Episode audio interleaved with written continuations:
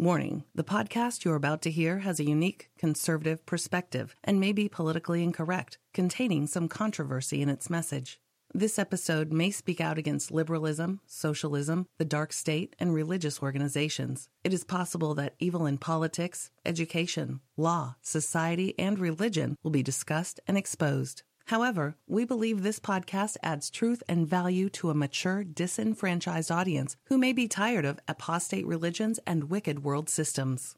Listeners who are easily offended, overly sensitive, or have progressive leanings sympathetic to the topics we expose should be forewarned not to listen any further. We thank both those who choose to listen as well as those who choose not to listen. You've been warned.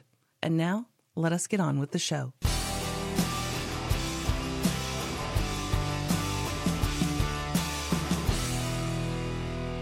Freedom Friday, our alternative commentary on the stuff.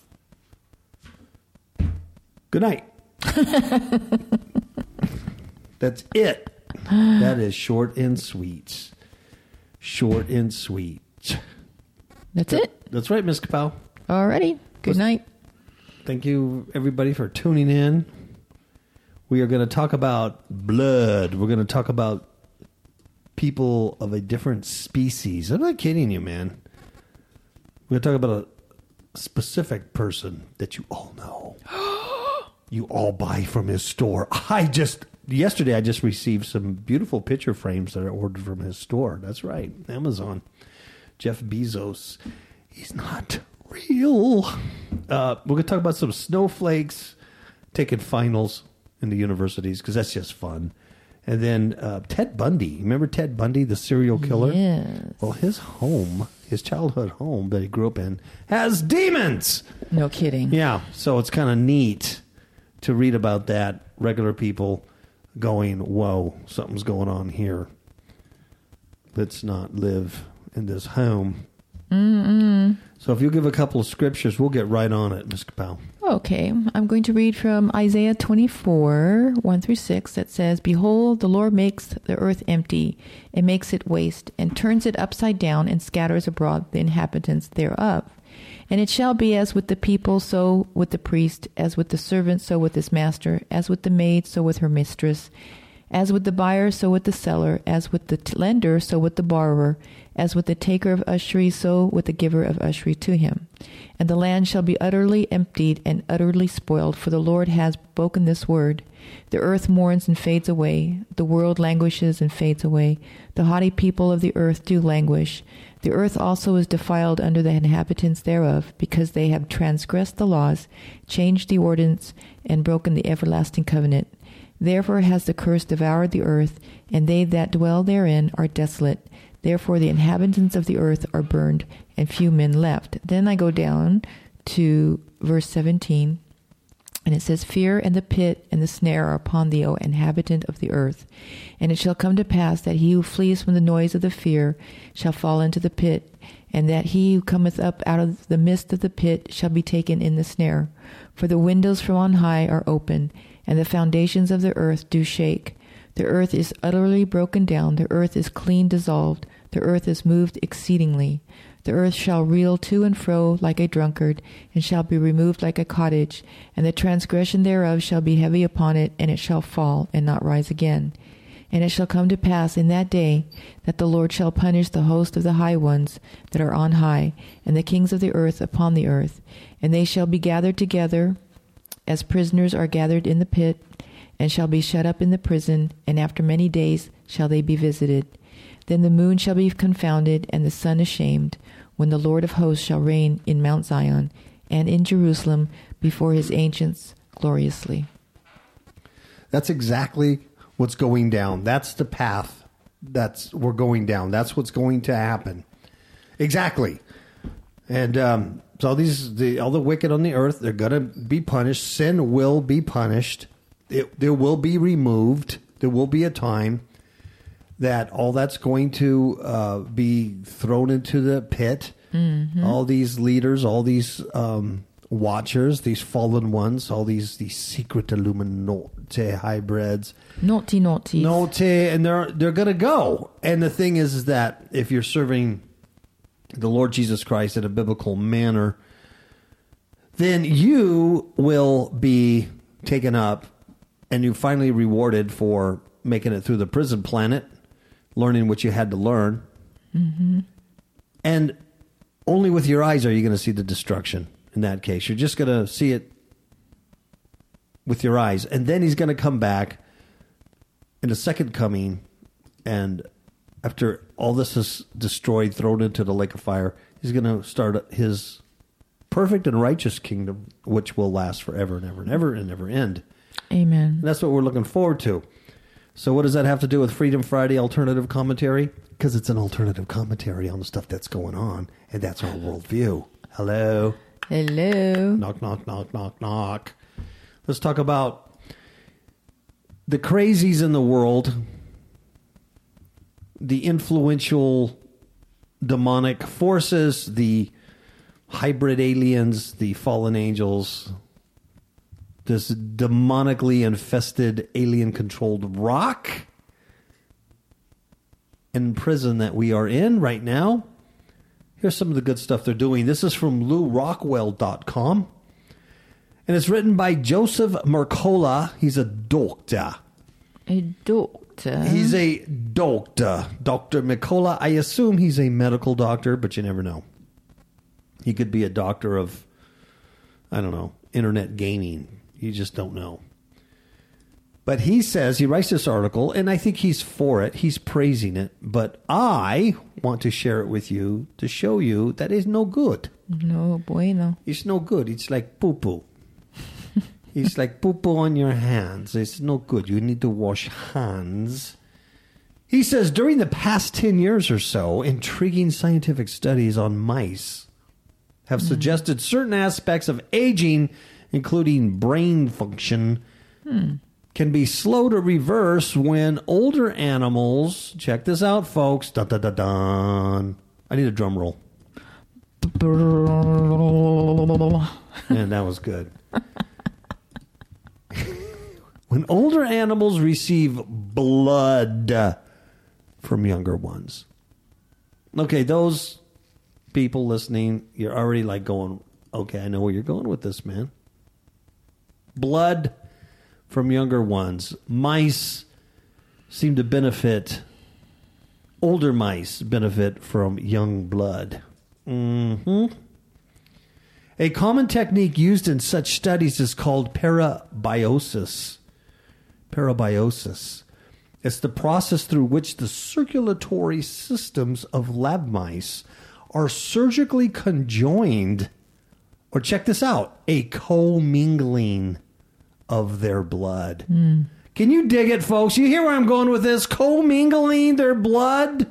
The mixing. Yes, surgically conjoined in studies dating from the 1950s. Hmm. Blood from young mice seem to have a rejuvenating effect on older mice. So, if he'll do that to mice, what is it going to do to George Soros? What is it going to do to Henry Kissinger, who's 93 years old, by the way, sitting in the White House with Donald Trump? The guy never dies. Well, you know, there's a there's a woman, and I think she lives in England, and she um, does this plasma. She mixes this plasma with stuff, blood plasma, right? And she actually makes a um, a facial moisturizer. You know that costs like eight thousand dollars. You know for a little tube or whatever. But these celebrities seem to have bought into that, and so they pay her a lot of money to have blood plasma mixed into you know for their skin. I think, Gives them that youthful look. I think it's something the elites are doing a lot Mm-hmm. uh, that you don't know about, but I think they're they're messing around a lot with with young blood and doing stuff like that. Totally demonic. So why why not? Mm-hmm. You know, if you're an elite or you're a celebrity or you're a high ranking politician, you've already sold your soul. Or that's why you got to the place you are, or a high ranking CEO, a billionaire. you know, it's, it's just obvious stuff now. Um, you you got there because you had to. Uh, you have to serve somebody. That's right. Most recently, researchers have attempted to isolate proteins in human blood plasma. Now, they may be responsible for improving brain function in old mice. Mm-hmm. In 2016, at least two startup clinics were launched in the United States to bring the concept of young blood to human beings through pay to participate clinical trials, mainly as a proposed anti aging strategy, but also in hopes of counteracting chronic disease. So we, yeah. You know, I've always wondered, you know, when you go to the doctor and they always take your blood Yeah. and they always take so much of it and you're thinking, really? You're taking that much just to check it for whatever? Yeah. Yeah, they take what, two vials and then, you know, maybe four. I don't know. They, they take quite a They- bit. yeah, they do. Yeah. And then, especially when you're young, they take a lot of blood. Then when you get older, they're like, oh, we just need a finger prick from you. no blood here. yeah. I mean, hey, you know what? I'm, I'm laughing, but you never know. You know? wh- Well, that's wh- what, I've always doing. wondered. Why do they, why do they need that? Yeah, especially from young people. Mm-hmm. At one such clinic in Monterey, California, go figure, California. Tell me it isn't true. They're called Ambrosia. Cricket. If you're 35 or older, you can pay $8,000 to receive an infusion of 1.5 liters of plasma from a donor between the ages of 16 and 25. See that? Wow. And then there's a note here. It says these infusions do not involve actual parabiosis. That's when you're surgically commingled. Your systems are surgically commingled. Obviously, probably the 16 to 25 year old person donating their blood probably wouldn't be very happy about surgically being commingled with Henry Kissinger. Yeah. PayPal co-founder Peter Thiel, you know, he's just really into living forever. This poor bastard. Well, he's afraid of dying. Oh gosh, and he should be. Poor bastard. All that money, he's just gonna die. He's uh, one of the pro- prominent personalities fueling the buzz around how blood transfusions may help fight aging. It's reportedly that he's expressed interest in ambrosia, and he finds the mice studies to be really interesting. Of mm-hmm. course. So, anyway, while the results with mice related to infusion of young blood have demonstrated positive outcomes relating to memory and improvements, stuff like that, the question yet to be answered is how might this practice of transfusing blood from the young to the old benefit human beings? And you know they've been doing this. Of course they did. There was a study in 2017 published in Nature it presents evidence that a protein found in human blood plasma from the young people helps improve brain function in old mice. Hmm.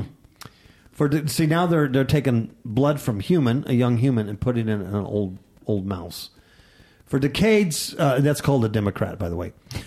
um, for decades, scientists have posited that young blood can reverse the symptoms of aging, such as loss of memory and reduction in muscle function and meta- metabolism. And previous studies using mouse to mouse transfers of young blood have demonstrated its rejuvenating properties on older mice. Uh, but now they're suggesting for the first time a human blood protein has been shown to trigger similar anti aging effects in older mice. So now they're going human to mice, human to mice.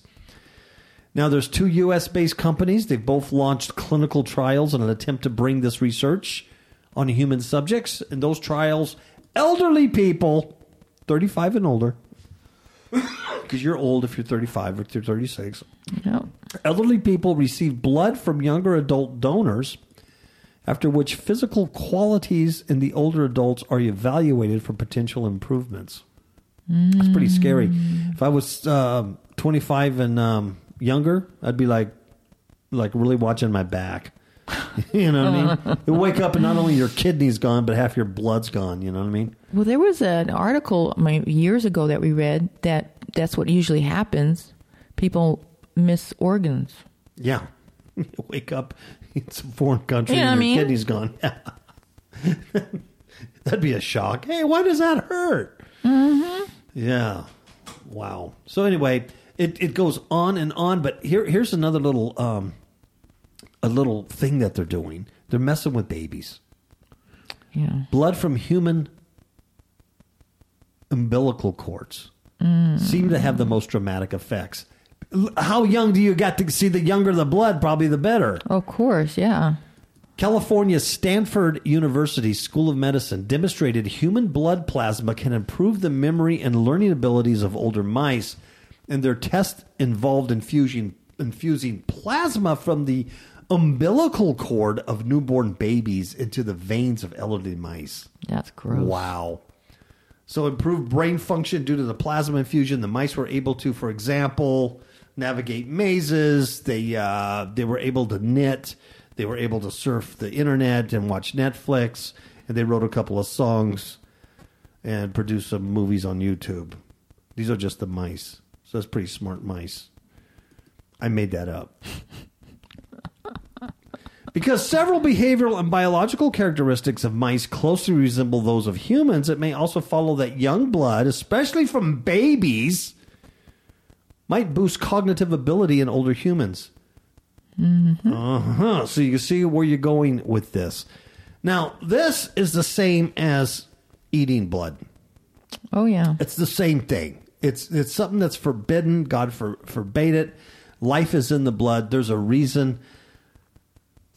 It's demonic. Cannibalism, blood eating is something that the hybrid angel human hybrid Nephilim fallen angels, the giants. This is part of their characteristics as well as homosexuality. Mm-hmm. It's something they did. So when you see this happening, you know it's the same spirit infusing that human, mm-hmm. making this technology. So there See, are it really is the spiritual manifesting in the physical world. it, it really is. if you got uh, your eyes open, you'll you can see it. Yeah, absolutely. It's like Paul says, uh, you know, uh, there's principalities and powers of the air, and that's what we're dealing with. Um, so there's some scriptures against this, and I think, Yeah. I The, think- the first one is in Genesis 9, and it says, uh, 4 and 5, it says, But flesh with the life thereof, which is the blood thereof, shall ye not eat. And surely your blood of your lives will I require, at the hand of every beast will I require it, and at the hand of man, and at the hand of every man's brother will I require the life of man. Then we go to Deuteronomy, and uh, Deuteronomy 12:23 that says, "Only be sure that thou eat not the blood, for the blood is the life, and thou mayest not eat the life with the flesh."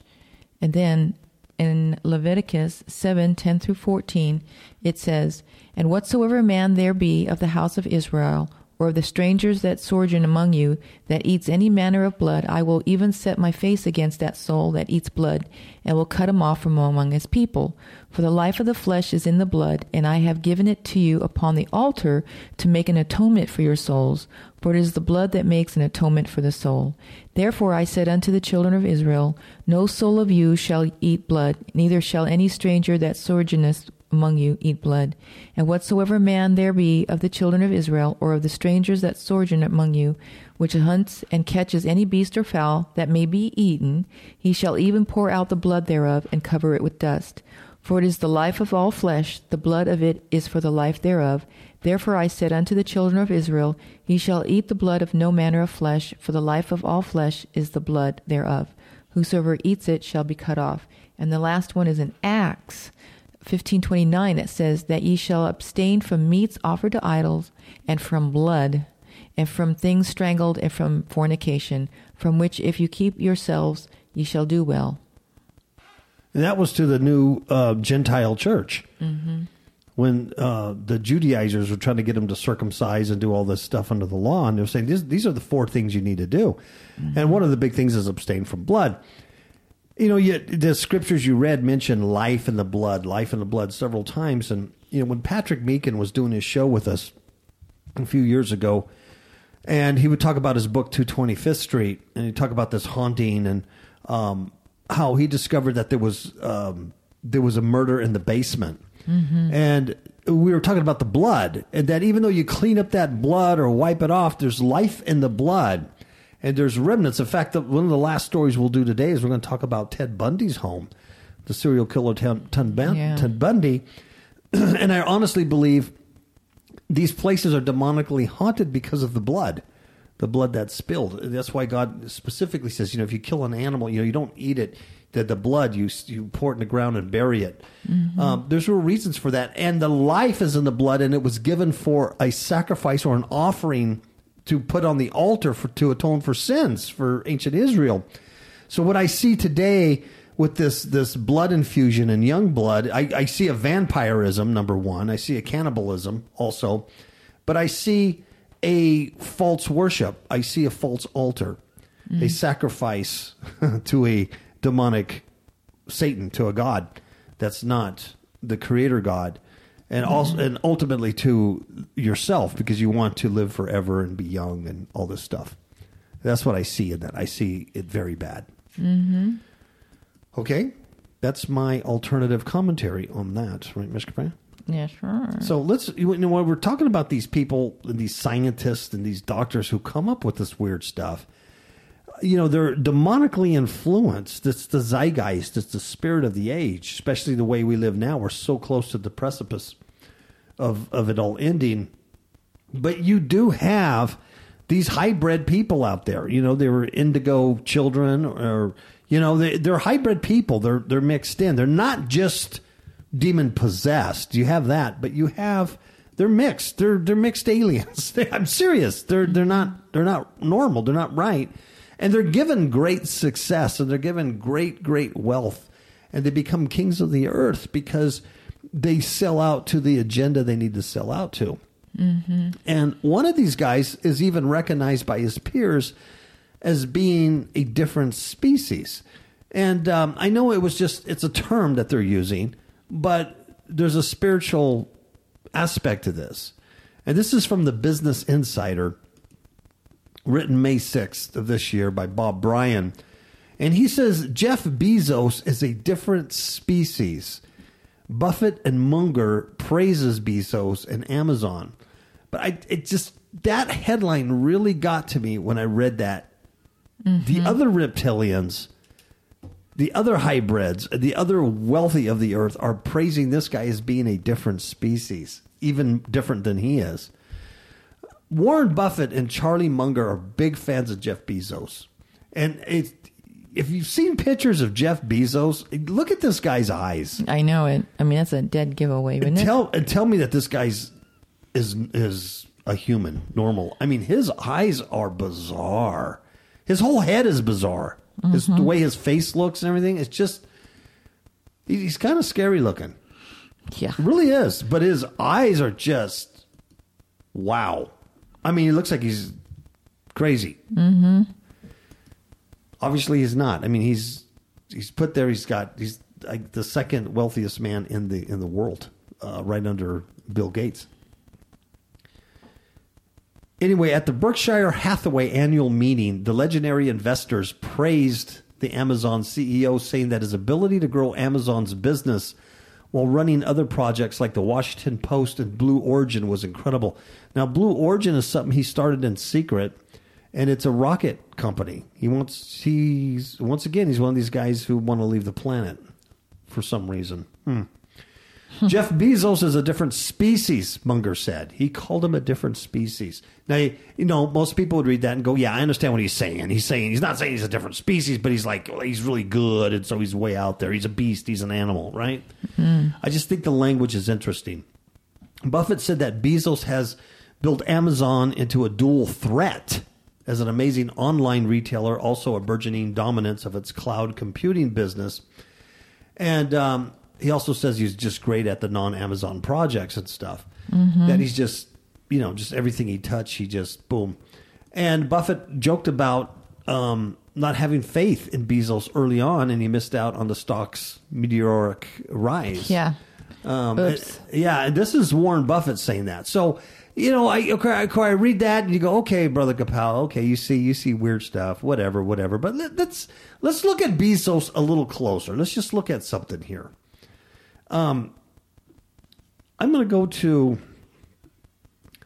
This is CNBC, okay? This is mainstream media, CNBC. So this ain't some blogger or somebody sitting around in his mom's basement thinking about conspiracies or, you know, some weird dude in Mesquite, Nevada with a podcast. This is CNBC. And the title of this article, and this was written uh, in March of this year. The title of this article is this this is how Jeff Bezos became the second richest man on the planet. by uh, Marguerite Ward.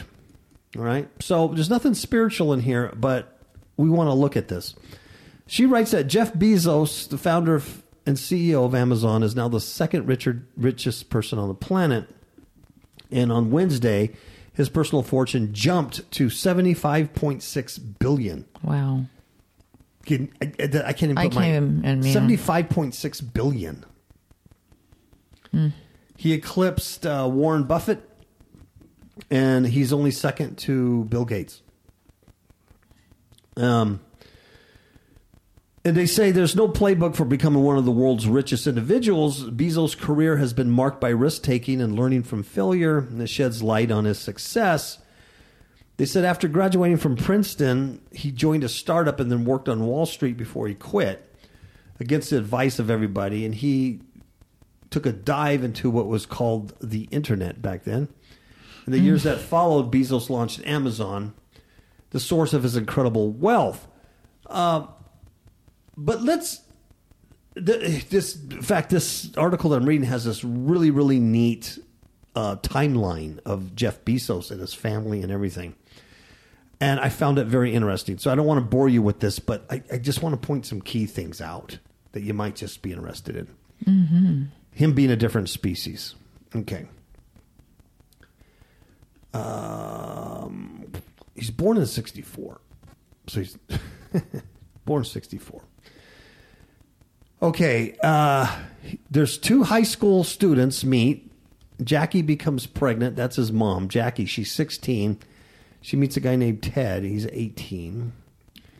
And then January 12th, 1964, Jeffrey Preston Jorgensen is born in Albuquerque, New Mexico. Okay. Um, I'm sorry, that's not his parents, that's his grandparents. And then uh, this Jeffrey Preston Jorgensen is born in Albuquerque, New Mexico. And then on Grandpa's ranch, um, wait, no, wait, you know, I'm all messed up. Let me read this timeline again. That is, that is Jeff. Okay. Jackie's mom, Ted, Jeff, born in 64. On Grandpa's ranch, Jeff learns to work with hands. So he's working. And then Jackie marries a Cuban immigrant, Miguel Bezos, and they adopt Jeff. Oh. Okay. They adopt Jeff. All right.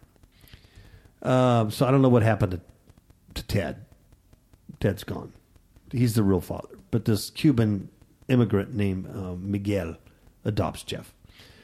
So then uh, later on, the unicyclist husband drinks. Jackie leaves him. Uh, at age five, Jeff watches Apollo 11. He wants to be an astronaut. Interesting. Uh, age eight, parents worry he's too bookish. They want him to play football. And uh, then the mother persuades the school to take Jeff into the gifted kids program early. Hmm. And 19, so he's kind of a bookish, uh, nerdy guy, right? Mm, unlike regular kids. 82, he goes to Princeton. He becomes valedictorian. He's very smart. Age 10, at age 10, I'm sorry, timeline is weird. I'm sorry, timeline is weird.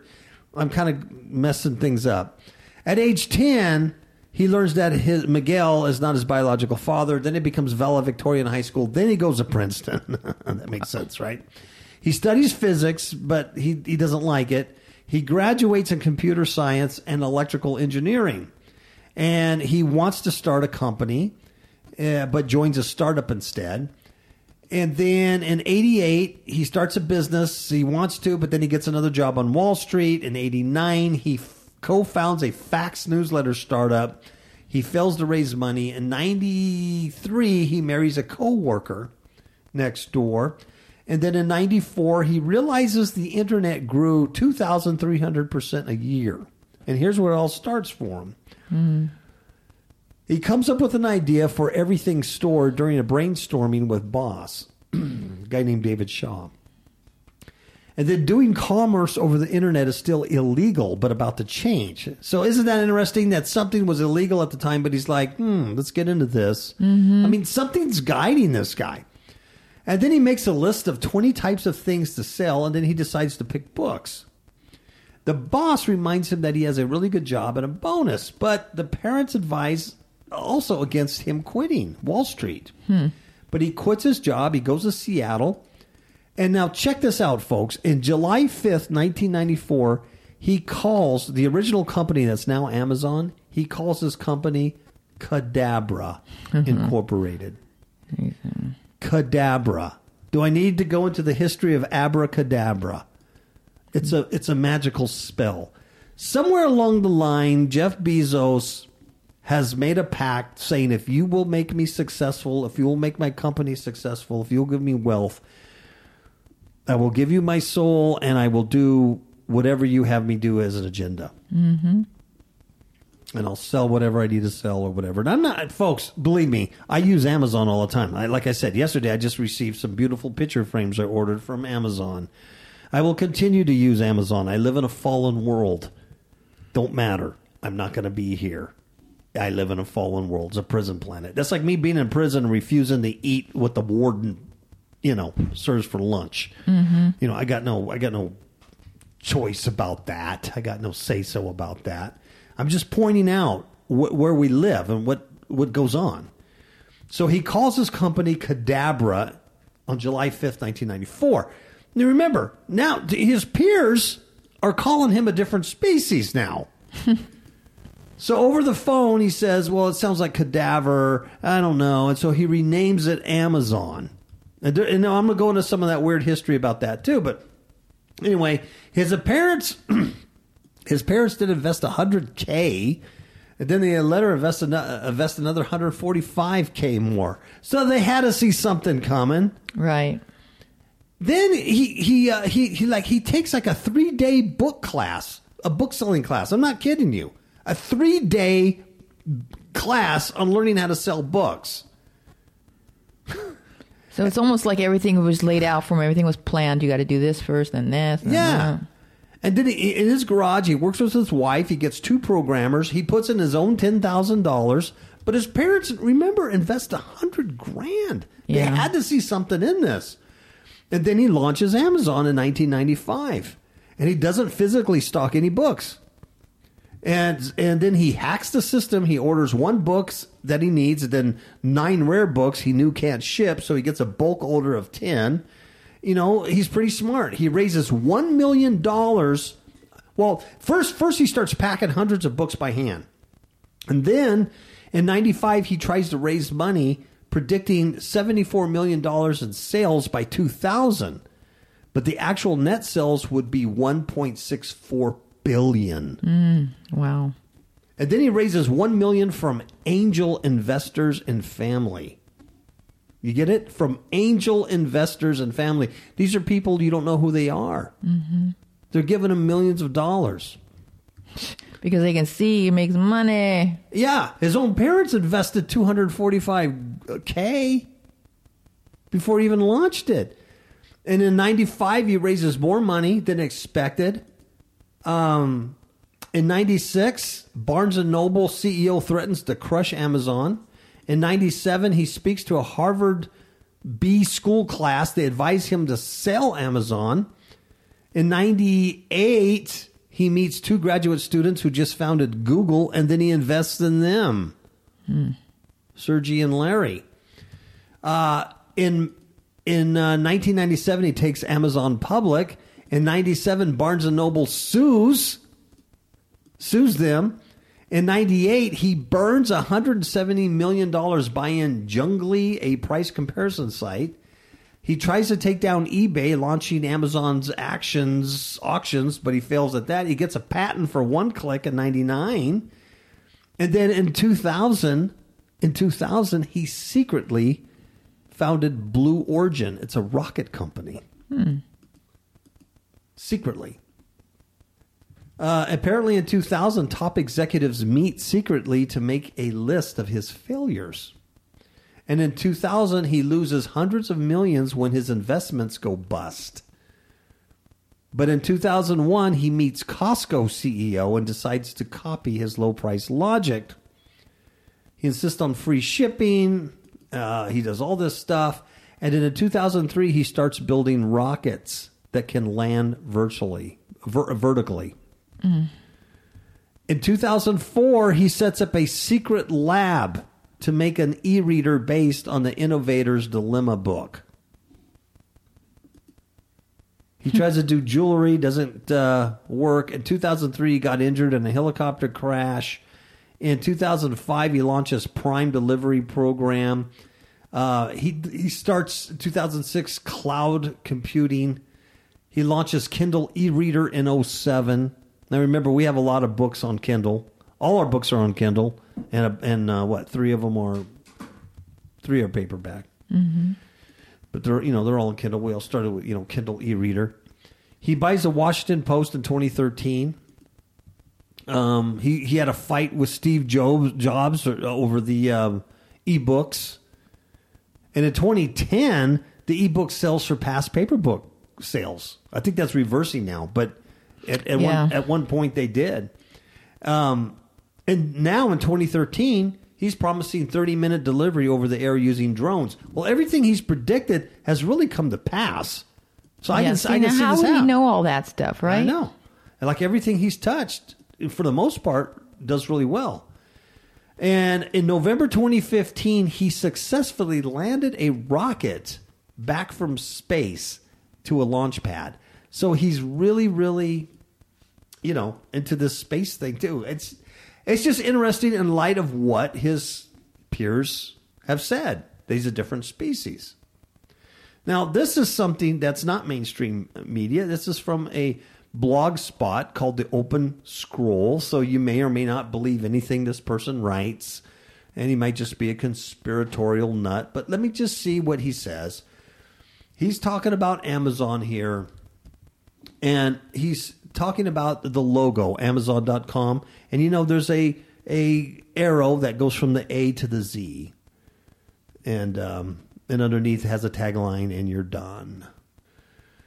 And so what he says um, that the company Amazon's the largest retailer in the U.S., and that's true.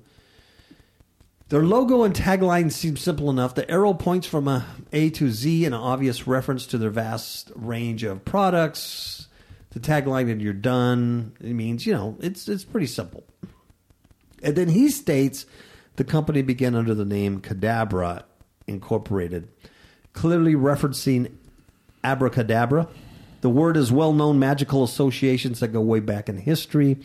Aleister Crowley, updating it with the change of one letter, declared that abrahadabra is the establishment of the pillar of phallus of the macrocosm in the void of the microcosm, hmm. whatever the heck that means but we know it's bad. We're talking about sex magic spell, is what the blogger says.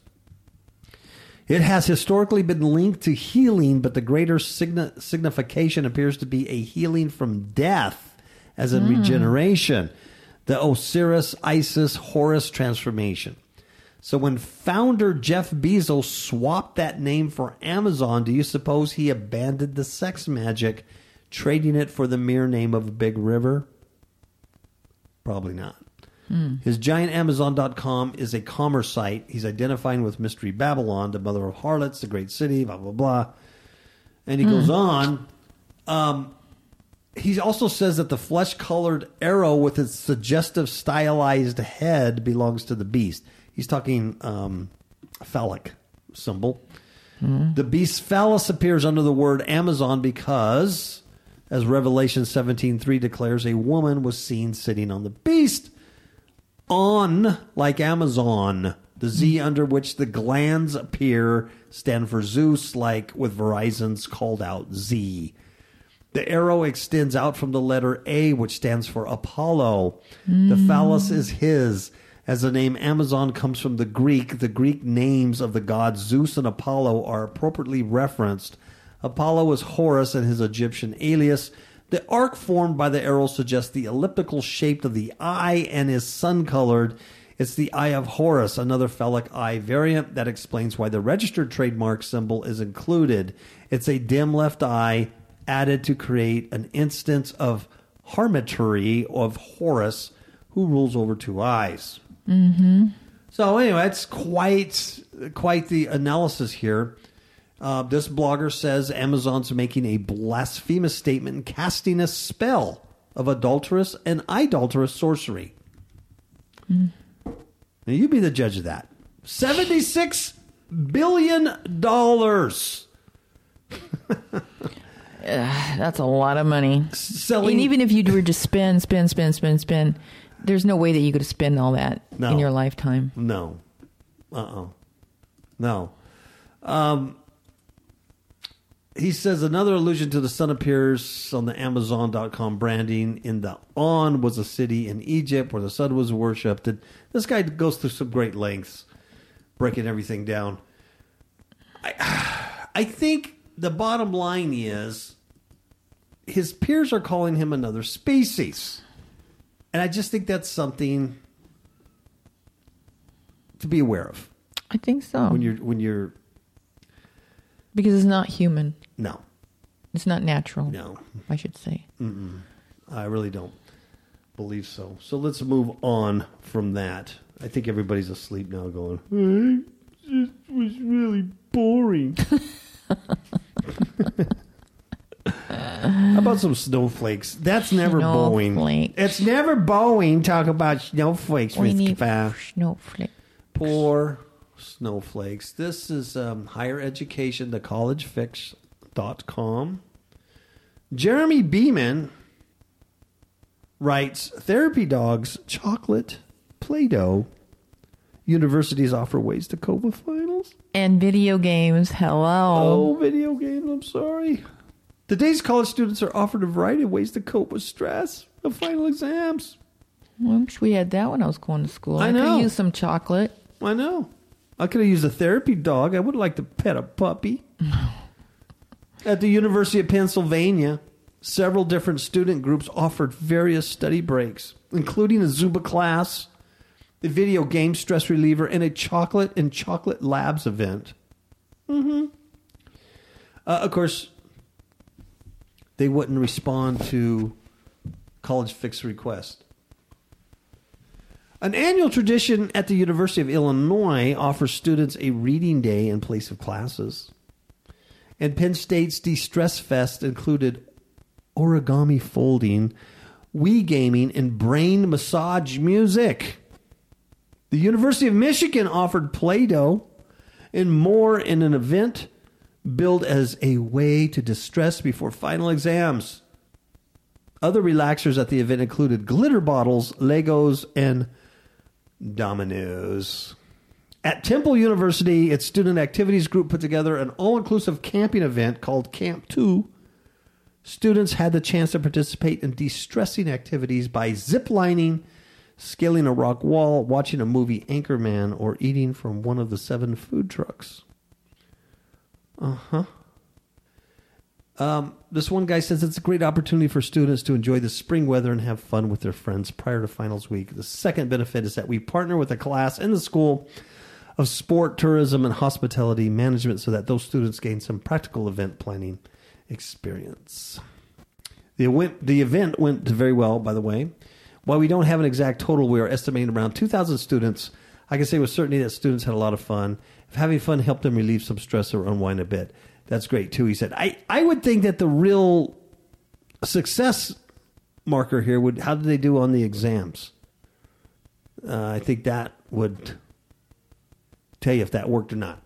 Students at Montana State University were invited to the library to distress by playing with furry friends, therapy dogs. Uh, a group of dogs, a 900 pound donkey named Oliver. Uh huh. Let's see. Students were encouraged to place a marker on a large board to show their level of stress, ranked 1 to 5, before the animals. On their way in, students tended to rank themselves a 4 or 5. On the way out, students seemed more at ease, giving themselves a 1 or 2. Once again, I want to know how they did on the test. That's a marker whether all this nonsense works or not. Hope College and St. Cloud University also offer dog de stress therapy. St. Cloud noting the event is not just for students. Counseling and psychological services says the dog distress event is open to students, faculty, and staff. Now, mm-hmm. I want to know who's going to distress these poor dogs after all these snowflakes and idiots are I know. them. See, that's why I wouldn't want I wouldn't want the dog thing because I'd be so worried about the dog and you know how people touch it and No. See, No. I would need, I would need the chocolate to stress to for my stress. Yeah, but then you're going to gain weight because you ate all the chocolate, and then that's going to stress you out. And then you're not going to know whether you're stressed out because of the finals or because of the chocolate weight. Yeah. I mean, that's that's what's going to happen. And then me, I'll tell you exactly what happened to me. I would choose the Play-Doh, There you go. and then Then you could eat it. I would be eating the. Play-Doh. Yeah, and it looks like food. I would be making like burgers and little steaks out of it. I'd be eating the Play-Doh, putting it up my nose and in my ears. They would rush me to hospital. I'd be stressed out, and I'd fail my final exam. So I know, no, I'm not doing it. okay, one last thing before we say goodnight, everybody. You know what? I got to take a commercial break. Then we say goodnight. Oh, The okay. commercial break at 145, 45 minutes and 39 seconds. To the Kapow Radio Show Network. Kapow stands for Kingdom Against Powers of Wickedness. Kapow is sponsored by Fifth Hook Media, a digital publisher of ebooks. FifthHookMedia.com has a selection of ebooks about spiritual warfare and Christian living. Visit FifthHookMedia.com. That's F-I-F-T-H-O-O-K Media.com. Remember, that's FifthHookMedia.com. F-I-F-T-H-O-O-K. Kapow! What's up, yo? I like it. I'm done, yo. Demons in My Marriage Bed from all online digital retailers, such as Amazon.com. Demons in My Marriage Bed, a true story of spiritual warfare, changed the way my spouse and I conduct spiritual battle and has increased our alertness level to the tactics of Satan. Please do not be fooled that such things cannot happen to you. Rather, get prepared and become the spiritual warrior needed to overcome in these perilous times in which we all live.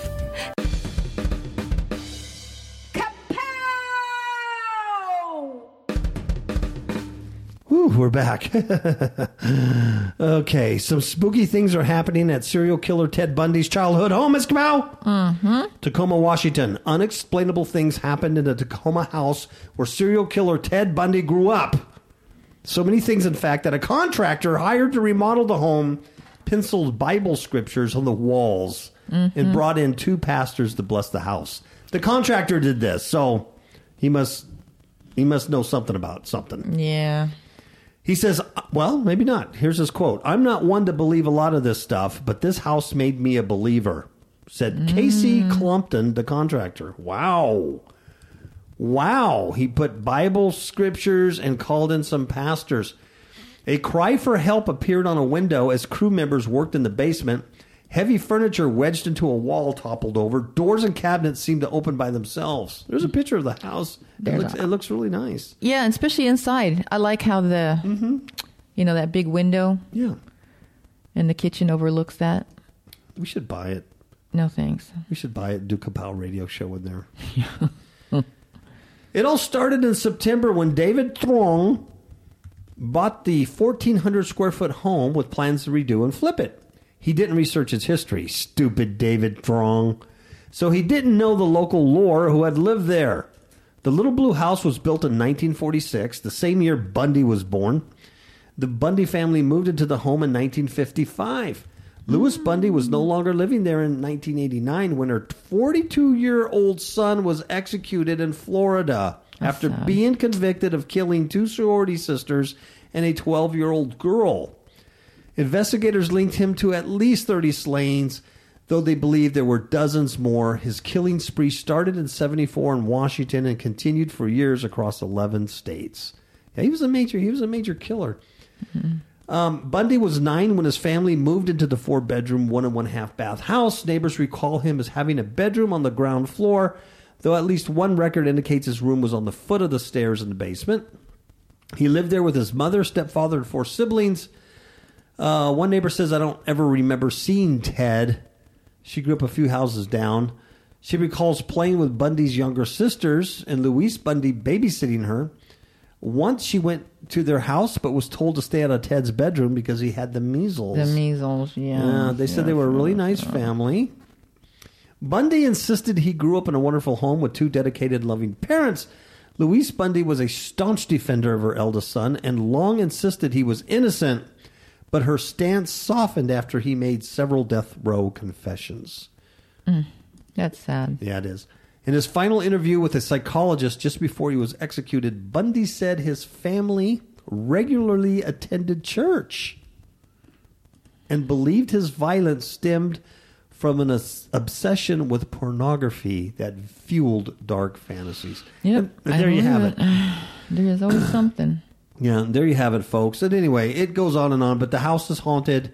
All kinds of weird stuff going on, and um, they're trying to flip it and sell it. So, uh, good luck. Good luck with that. All right. Even though no murders happened in the house, can you imagine the spiritual darkness? Oh, yeah. So, fueled by dark fantasies of. excuse me. Almost died.